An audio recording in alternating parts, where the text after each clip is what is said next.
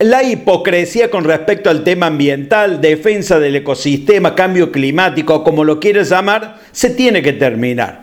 Porque no solo se arremete contra el suelo, agua, flora, fauna, etcétera, sino que también se involucra a lo social de las actividades humanas. Además de tener que rendirle cuentas si es que le interesa a las futuras generaciones. En toda esta incongruencia en el mundo y también en la Argentina y por qué no Córdoba, los depósitos de litio están en el centro de las disyuntivas. ¿El litio es una solución o un nuevo problema? El dióxido de carbono es el principal gas contaminante que emite la actividad humana, en especial a través de la quema de combustibles fósiles.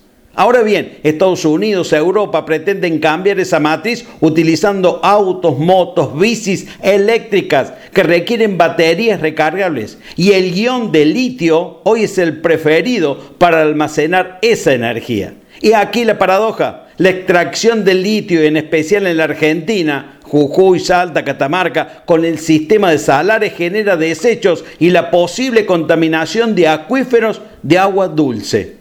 En Córdoba también hay litio. ¿Será explotado sin tomar recaudos? Avisado.